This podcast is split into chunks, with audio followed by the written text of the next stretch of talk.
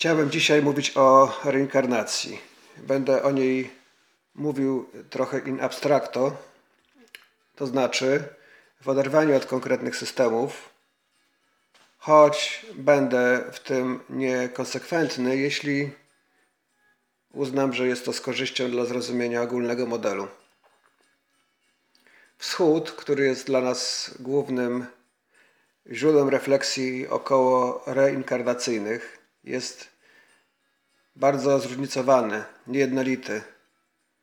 Więc trudno odnieść się do jakiejś wersji hinduizmu, buddyzmu czy dżainizmu, nie narażając się na zarzut jednostronności.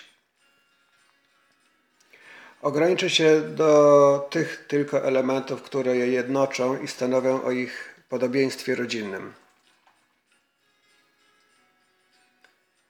Problem życia pozagrobowego w tych religiach ogólnie mówiąc jest dwuwarstwowy.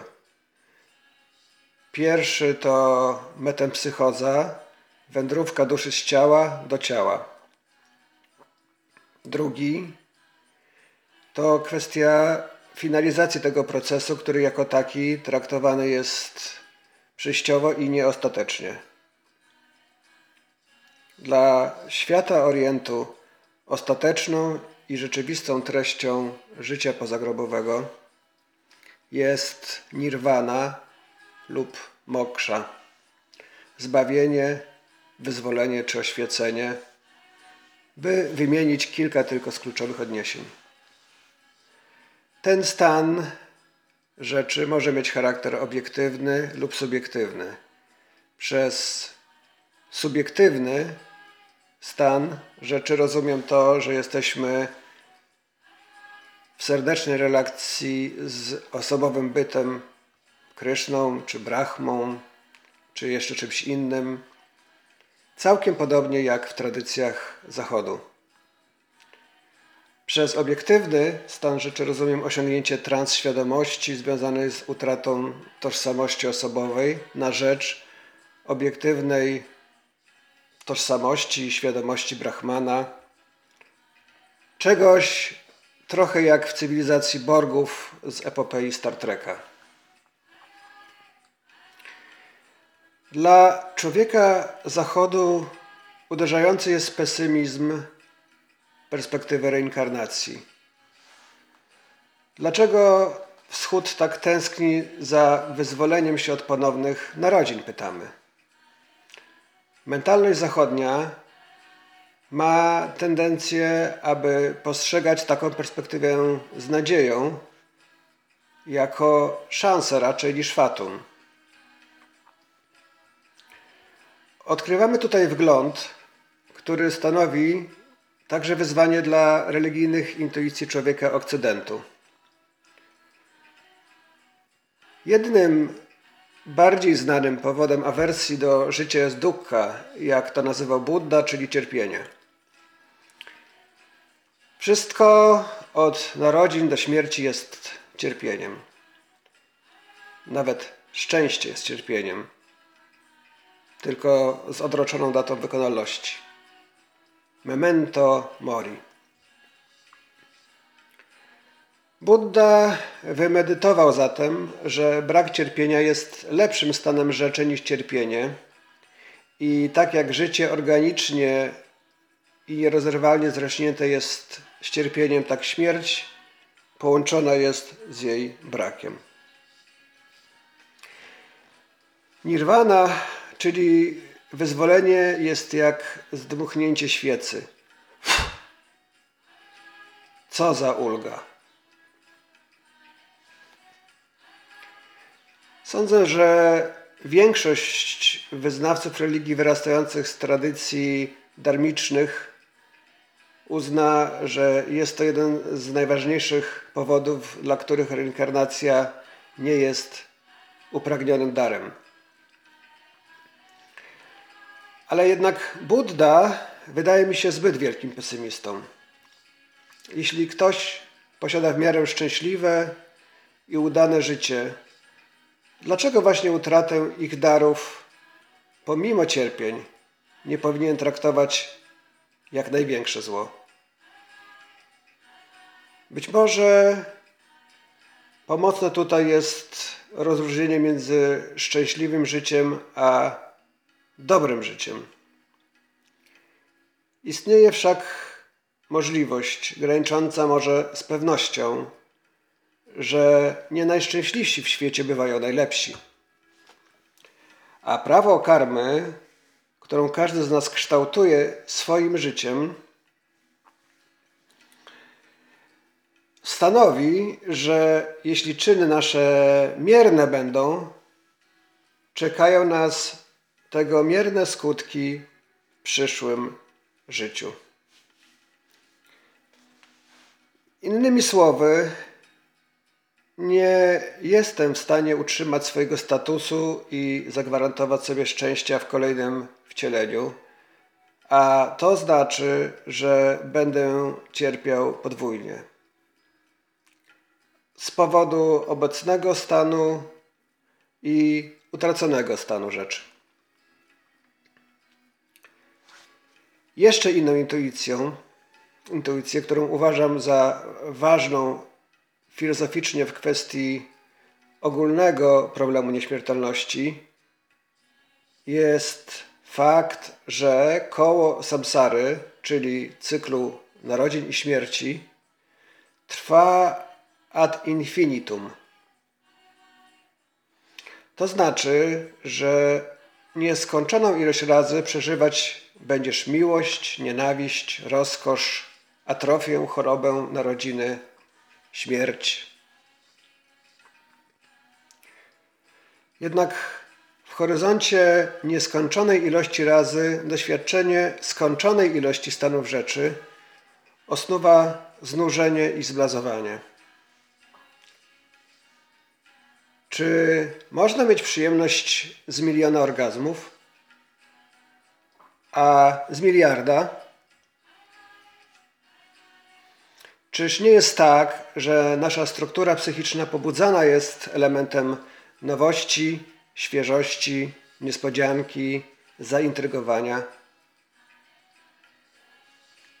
Tego wszystkiego, mówią mędrcy wschodu, nie będzie w oszałamiającym pędzie donikąd karuzeli samsary. Argumenty empiryczne za reinkarnacją są, myślę, tak słabe jak za istnieniem życia po śmierci w zachodnim stylu. Fakt, że ktoś sobie czasem coś przypomni z innej poniekąd tożsamości, doświadcza déjà vu, że istnieją praktyki channelingu, mediumizmu itp., to zasoby zbyt mierne do snucia uniwersalnych i twardych wniosków. Jakie istnieją inne argumenty a konto reinkarnacji? Istnieje argumentacja luźno-filozoficzna, która odwołuje się do natury moralności.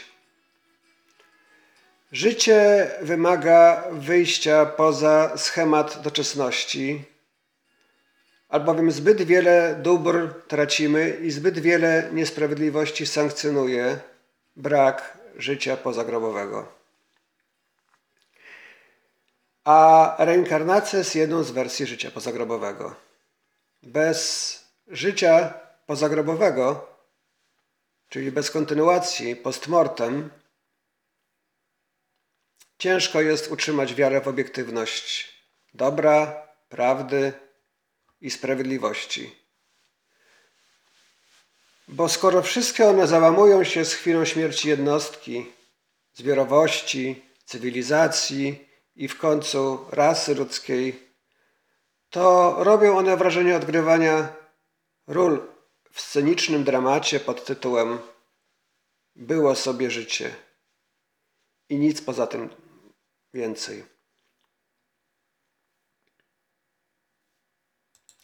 Znany slogan Nie masz sprawiedliwości na tym świecie oznacza, że albo staczamy się w pesymizm i apatię, albo usprawiedliwiamy cynizm jako styl życia, albo walczymy z zarazą jak doktor Rue z dżumy. Ale wiemy, że walka ta nadaremna jest, bo samo życie jest tą zarazą. Reinkarnację w połączeniu z prawem karmy, czyli odpłatę, można traktować jako odpowiedź na problematyczny. Przypuśćmy, że ktoś prowadzi naprawdę amoralne życie. Życie psychopaty, tyrana, sadysty, bezwzględnego egoisty czy klinicznego narcyza. I przypuśćmy, że intuicja ludzkości, że sprawiedliwości powinno stać się zadość, że sprawiedliwość nie jest fikcją, że należy o nią walczyć i szanować, i że jeśli ktoś ją pogwałci, to poniesie karę. Nie jak w tym życiu, to w przyszłym jest słuszna. Wówczas inkarnacja jest jedną z prawomocnych koncepcji, jak owa sprawiedliwość może funkcjonować. Może być także atrakcyjna do tej kategorii ludzi, którzy mają, odczuwają jakąś awersję wobec osobowego Boga i sędzi. Przypuśćmy, że Adolf Hitler i Józef Stalin umarli i urodzili się z tą samą strukturą predyspozycji, którą zanieśli do grobu. Zachodzi wszelako wątpliwość, w jaki sposób reinkarnowani Stalin czy Hitler ponoszą karę. Musiałaby istnieć jakaś tożsamość osobowa, która ponosiłaby konsekwencje Inaczej taka retrybucja mijałaby się z sensem. Czy zatem jest możliwa i kiedy jest możliwa karmiczna retrybucja w kontekście reinkarnacji? Pierwsza rzecz, tożsamość osobowa w sensie somatycznym wydaje się, że powinna oznaczać tożsamość genotypiczną. Inny kod genetyczny to inna tożsamość, wydaje się. Ale nawet pomijając to, najważniejsze jest, że taka osoba musi być świadoma, że ponosi konsekwencje poprzedniego wcielenia, aby sprawiedliwości mogło stać się zadość. Jeśli jest kto nowym wcieleniem Hitlera i urodził się za karę, jak gdyby potwornie zniekształcony, cierpiący męczarnie z powodu nieuleczalnych chorób. Jego życie będzie krótkie i bolesne. To jak długo nie wie, że jest Hitlerem, kontynuacją Hitlera i prawidłowo nie utożsamia się z biografią Hitlera, tak długo jego cierpienie jest absurdalne i nieefektywne w kontekście restytucji sprawiedliwości. Co gorsza, cierpienie jego rodziców i bliskich sugerowałoby, że oni też są dotknięci klątwą zła w rezultacie poprzedniego wcielenia lub poprzednich wcieleń. Konsekwencja takiego rozumowania wydaje się nie do zaakceptowania nie tylko dlatego, że nie przywraca sprawiedliwości, ale bardzo prawdopodobnie jeszcze tę niesprawiedliwość intensyfikuje. Tak się dzieje, ponieważ osoby, o których nie wiemy, czy coś uczyniły w poprzednim wcieleniu oraz same te osoby nie będąc świadome żadnej swojej winy popełnionej w poprzednim wcieleniu, zostają w oczywisty sposób wystawione na lincz społeczny, o ile społeczeństwo także wierzy w karmę i re reinkarnację. Traktuje się ich jak pariasów, którzy widocznie zasłużyli sobie na to, co jest. Takie społeczne piętno, gdyby fakty były pewne ponad wszelką wątpliwość, powinno zapewne stanowić element retrybucji. Ale tutaj, nie posiadając żadnej dostępnej prywatnie ani publicznie wiedzy o tożsamości złoczyńcy, ktoś staje się podejrzany o najgorsze rzeczy. Koncepcja o takich implikacjach wydaje się całkowicie do niezaakceptowania. Taka wizja świata w najlepszym razie wspiera pogląd, że na świecie istnieje ślepy parytet dobra i zła, który musi się wypełnić naszym kosztem, ale nie ma nic wspólnego z naszą percepcją i zasadą jednostkowej sprawiedliwości.